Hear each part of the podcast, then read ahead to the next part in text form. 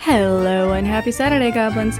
Here to talk a little D&D, maybe learn some player secrets. We'll lay down those weapons, take off that armor. It's time to disengage.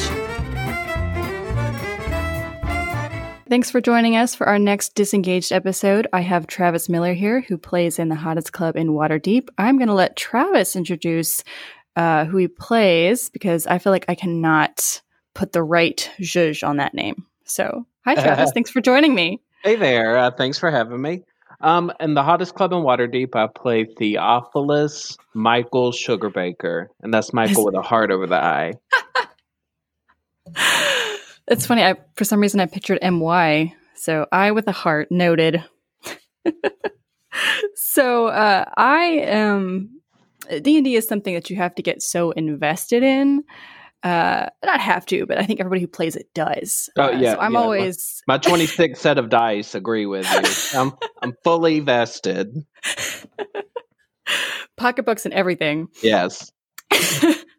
so i'm always interested in how it affects everyday life so has it taught you anything uh for example being patient or confidence or what have you I think um, Dungeon and Dragons is great for. Um, I think me and James come from a same area of it where we're forced to be creative because we DM more than we play as Right. players, and players will just throw you anything all the time.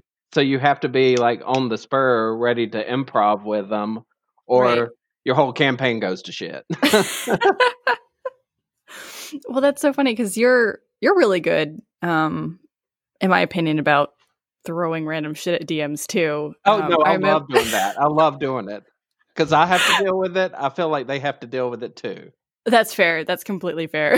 I remember when we um like the first time I was playing with with you guys, I was so nervous. I was like these guys are so good. They're so funny. I don't know what to do with myself. um so how do you get ready for a game? Any rituals, what have you? Well, first I pick out the dice set that I feel most and captures my my player. If I'm the DM, Okay. then it's like I have a DM set of dice. If I'm playing Theo, then I have a different set of dice. Gotcha. Um, Does oh, go ahead. does the dice change if your character's in a different like state of mind or is it kind of always the same set for No, it's generally what what I picture in my head is their color theme, like their Okay. palette. So Gotcha. Theophilus, all his dice are pastel. I love it. Yeah. Um, then I usually get an energy drink and I'll print out my character sheet and I'll like look at the rules text to see which rules I can bend. specifically that's Yeah. that's hilarious um so do you like uh one shots better than long campaigns um and, and by one shot i guess um a couple of game sessions max but i'm, I'm even thinking just where you go out one night and you're just playing a one-off um, well, to me, I, I enjoy both of them. Um, I get different things out of the experience depending on what it is. absolutely With one shots, it's like one shots are a way for you to just have a sandbox and go completely outside of the box. Do whatever fun, crazy shit you can think of, throw it all in there and play it. But campaigns are usually better for like story arc and character progression. You get to figure out the character yourself because you sit down and you play with them so often. right okay have you uh done a little bit of figuring out yet then for Theophilus? I feel like this particular game, Hottest Club, it's like um it's not super story arc yet and it's uh, not super character arc yet just because all this crazy shit's happening with everybody doing all this fun stuff setting up the the bar and everything. Yeah, I feel like that's when you start making your character decisions. You get thrown crazy shit because, first of all, like you can always sit down before a game and be like, okay, this is my character. This is how I want him. Here's his Mhm. spell set. And that character at the end of the game is never the same as what you start out with. So I feel like these spur of the moments where James is throwing crazy shit out at us, we have Fantasy Ocean knocking at our door. That's time for us to make character decisions. Gotcha. Like, you know what? That does feel right for Theophilus. He is this way. Because at the start of the game, I wasn't expecting Theophilus to be like the de facto leader of the group. like, I, Gotcha. I, my hit points aren't high. you know, I'm I'm all face, no strength, and you know, I didn't expect to be the leader. That's funny. No, okay, I love that because uh, we've touched on this in a few interviews in the past with some of these other other players, but uh, uh, kind of figuring it out as you go doesn't mean you get stuck. I think when you're playing it, like you- Right. you know, yeah. So, did you uh, have you read the review I wrote for for the shows yet? Uh, I have I've seen the ones for uh, Endless Midnight. I don't think the ones where the link that I'm following for the hottest club in Waterdeep. Are you talking about like the the story synopsis after each episode? No, no, no. So I wrote um like a four paragraph little review um, for Oh, Neon no. Goblin as a whole. No, no. Uh, send se- me the link. I will do that. Um, I I really like describing the games. I think it's fun, and, and uh, one of the things I said was you get to revel in friendship and debauchery, and and in the hottest club in Waterdeep. Yeah, like we are not. We're a story first, math second game. Math second.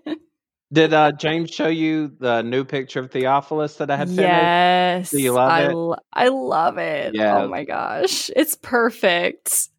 I don't know if you did you describe um everything very specifically, or did you kind of just give an overview? I gave uh, the artist um, like here's his general feel. You know, he's kind of Okay. like this halfling who has succubus bloodline powers. So Gotcha. he's kind of like lusty, you know, but he's like a southern gentleman. So I imagine him in like a little seersucker or whatever. Yes. and he he took it and ran with it. It's perfect. It's got that perfect like adorableness, but also like I don't know, feisty is the right word. Yeah. But yeah. Yeah, for sure. Um okay, so in talking about figuring things out, um, figuring characters out and arcs and everything, how do you feel out new to you players to best interact with them? Well, I have the thought, and I've I've expressed this with my player group a whole lot. Um, you play tabletop role playing games. You come with a social contract that you're going for a Mm. similar goal. Like you want to be able to take part in this cooperative storytelling. But people reach that goal with the different tool sets they have. Like I have Alex, who's deep into role play, loves Right. nothing more than to embody a character, figure the character out, and play it.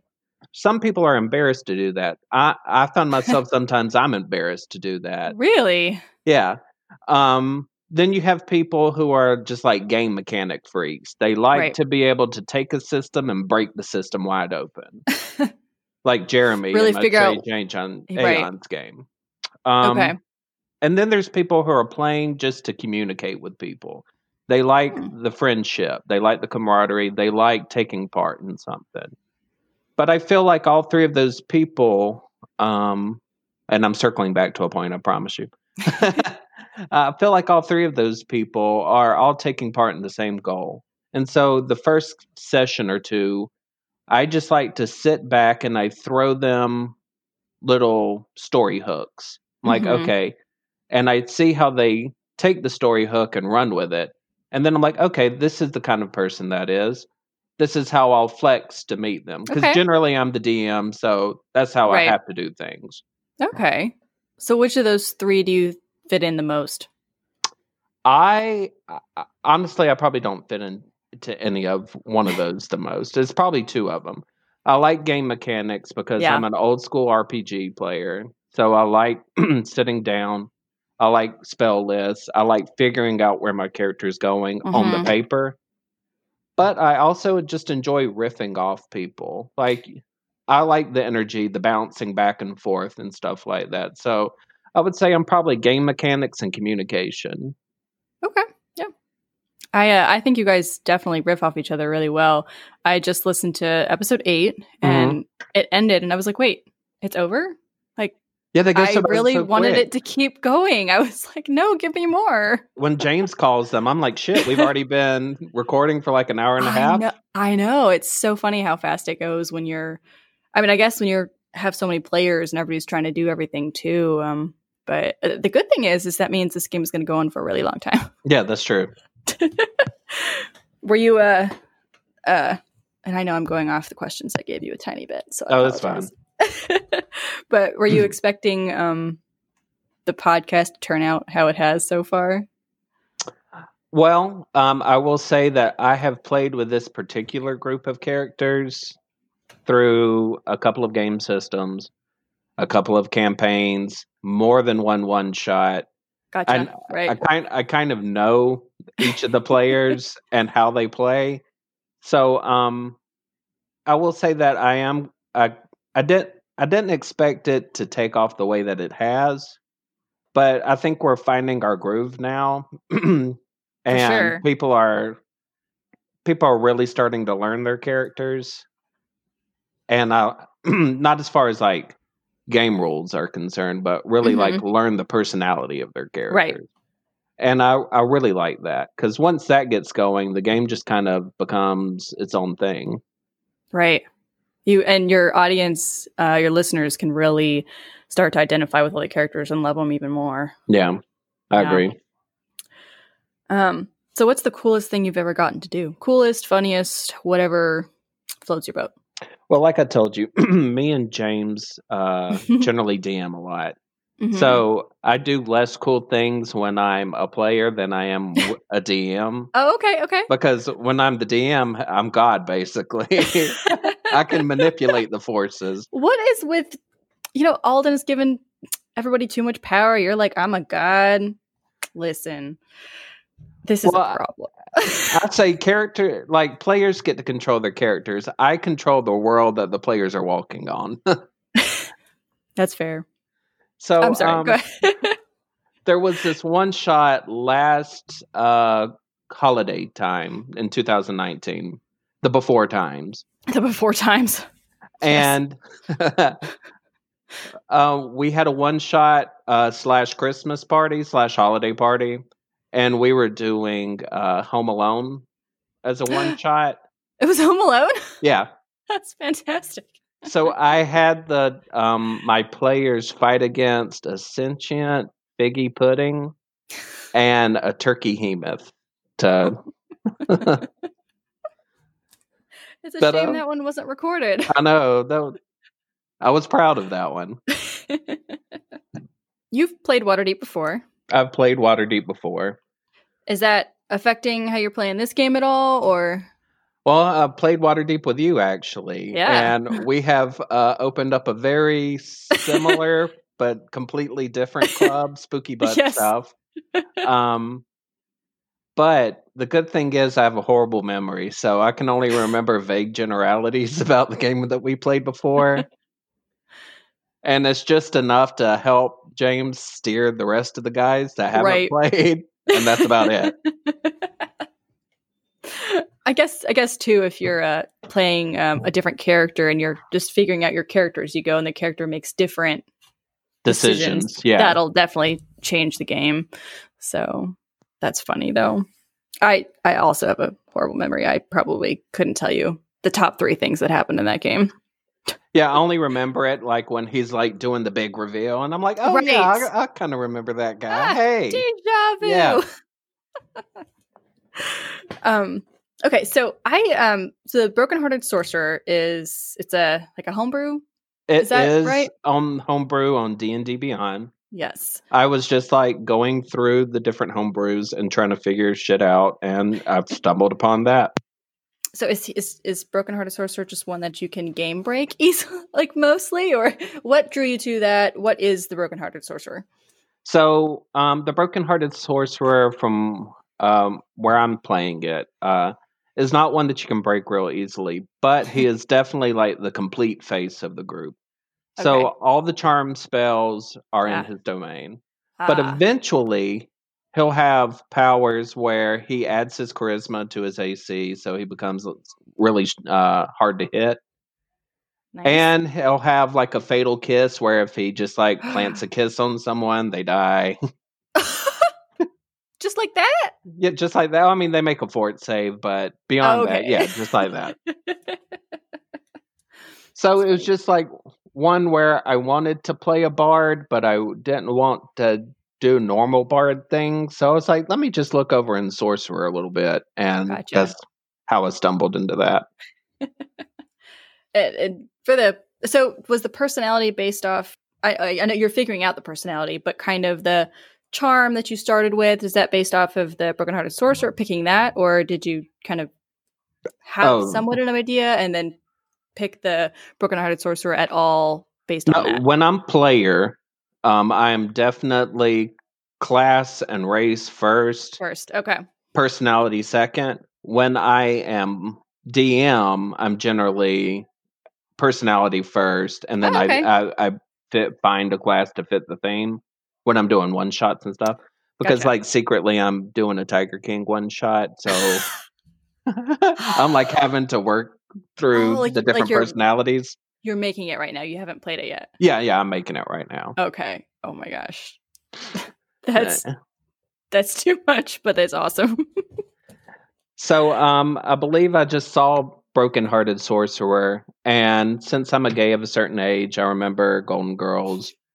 I remember Will and Grace back when it was on the very first time. So I was just Gotcha. like, you know, it'd be interesting to see like a Blanche Devereaux type character and Beverly Leslie Ah. from Will and Grace, and you just kind of combine them.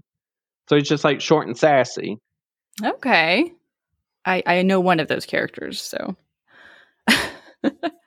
Have you uh, ever cosplayed?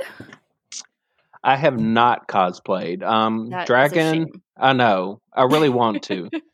last year's Dragon Con was the very first Dragon Con I went to, and then this year is this year, so we're not going to even Right. talk about that. So oh my gosh.